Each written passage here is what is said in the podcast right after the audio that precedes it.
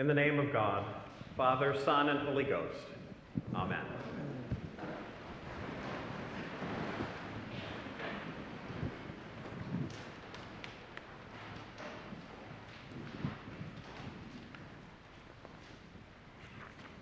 Our nation and the church are not where we hoped we might be this Christmas.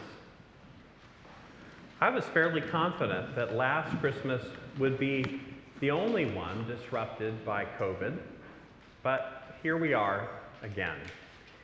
In a much better place, certainly, with vaccinations and more treatments, but with Omicron now tearing through the population. Our churches have been worshiping in person for some time in the Episcopal Diocese of Oklahoma, but many of our people have not yet rejoined us, other than on the live stream. We may feel a temptation tonight toward some despair, not only from COVID, but from a host of other national and perhaps even personal challenges that affect us. Things feel uncertain and off balance. But I'd like to share some good news tonight, this Christmas Eve, and suggest where we might find not only God, but God's way forward for the coming times. My friends, the Bible teaches us that it is precisely in such moments of darkness, despair, and disruption that God chooses to do something remarkable. As the theologian Howard Thurman puts it, quote, the new thing that God seeks often occurs in times of disruption, when the familiar world has collapsed and the future is in doubt, when the days grow shorter and we wonder if darkness will swallow the light. Unquote. The Christmas story itself that we celebrate tonight is just such a moment. Amidst the oppressive rule of an empire, when it seemed the long awaited Savior might never come, Jesus Christ was born in the most unexpected of places and times. Yes, the Messiah was to come to Bethlehem, to be born there, the prophets foretold. But who could have expected the great king from the line of David would be born like this, laid in a manger, because there was no place for them, even in the inn? And the first, the very first to hear the news, humble shepherds in the fields.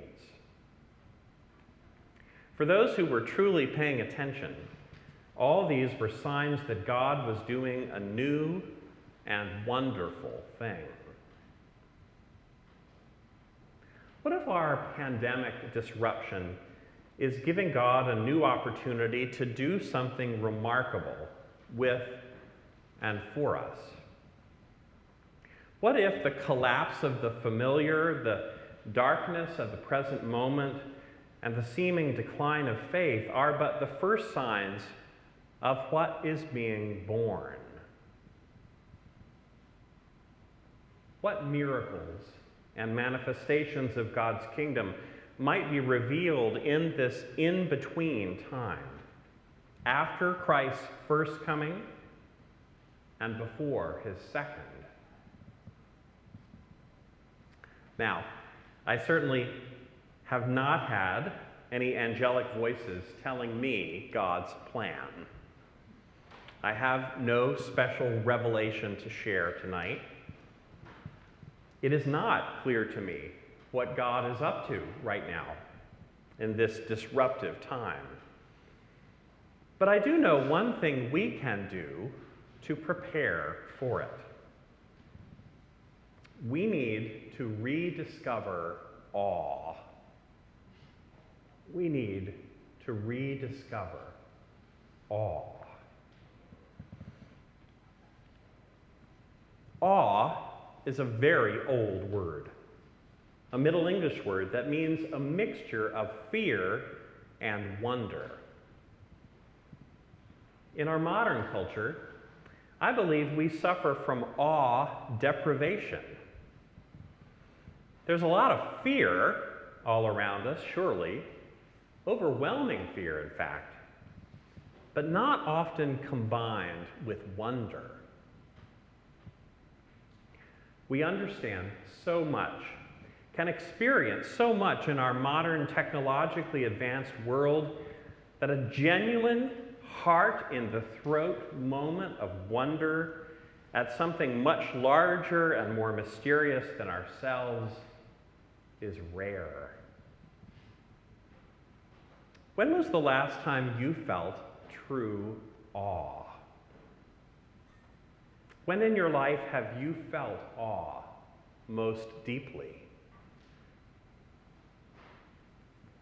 I remember feeling awe, that potent mixture of fear and wonder, when I was a teenager at summer camp. We were climbing a small mountain and got caught in the middle of a fast moving, ferocious lightning storm. As we tried to find what shelter we could on that mountain, with nothing to do but wait out the bad weather, I felt real fear, but also wonder at the power and beauty of God's creation. I also remember an experience of awe many years later when our first child was born. It was a challenging delivery. Our son was twisted around in the cord, and the doctors were concerned about his breathing. Megan and I were worried sick for his health. And then, just a few minutes later, we were filled with wonder as he entered into the world healthy and miraculous. I felt awe when I was consecrated bishop right here in this cathedral. Amazed with wonder that God had brought me to this ministry in so many surprising ways, and scared because I didn't really feel worthy of it. The birth of Christ is a story infused with awe. When the angel appears to the shepherds, they are not only scared, but terrified. But the angel assuages their fear. Do not be afraid, the angel says, for I am bringing you good news of great joy. And when they follow the angel's directions to the Holy Family, their fear is transformed into wonder. The shepherds share what the angels told them about the child, and all who hear it are likewise amazed. Awe. And after that, the shepherds return, glorifying and praising God. The modern church could do better in how we encourage holy awe in our worship. In our well intentioned eagerness to be welcoming and friendly, we downplay how terrifying God can be. And in our patterned repetition and our logical skepticism, we can sometimes water down the wonder too. We no longer teach and practice daily prayer as often as we might, when it is the discipline of daily prayer that trains our hearts for holy awe. We need not fear fear. God does love us, surely, or God would not have sent God's Son to be born for us.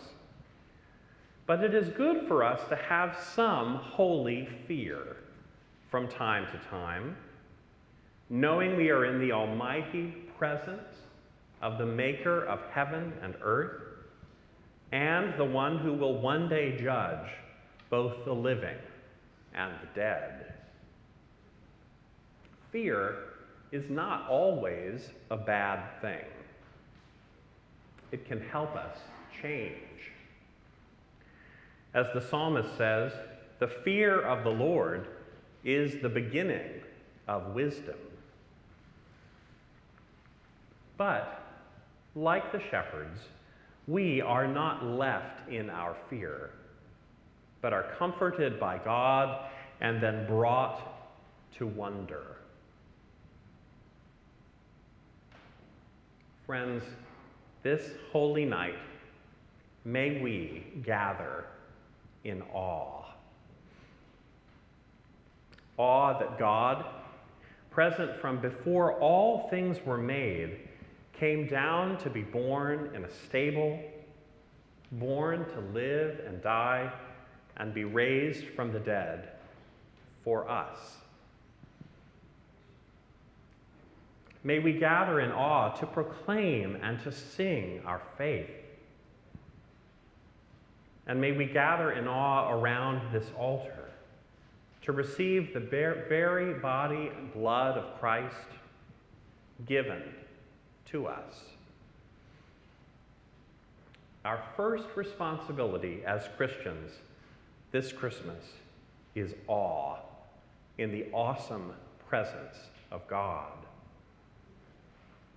Awe at God's mysterious and wonderful ways.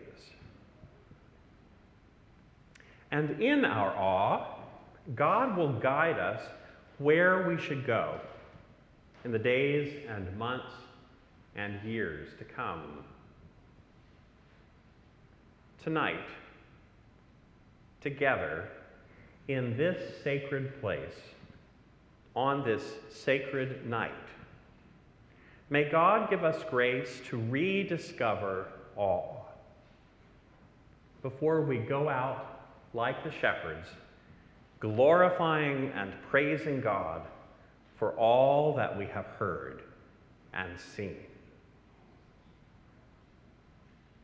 Amen.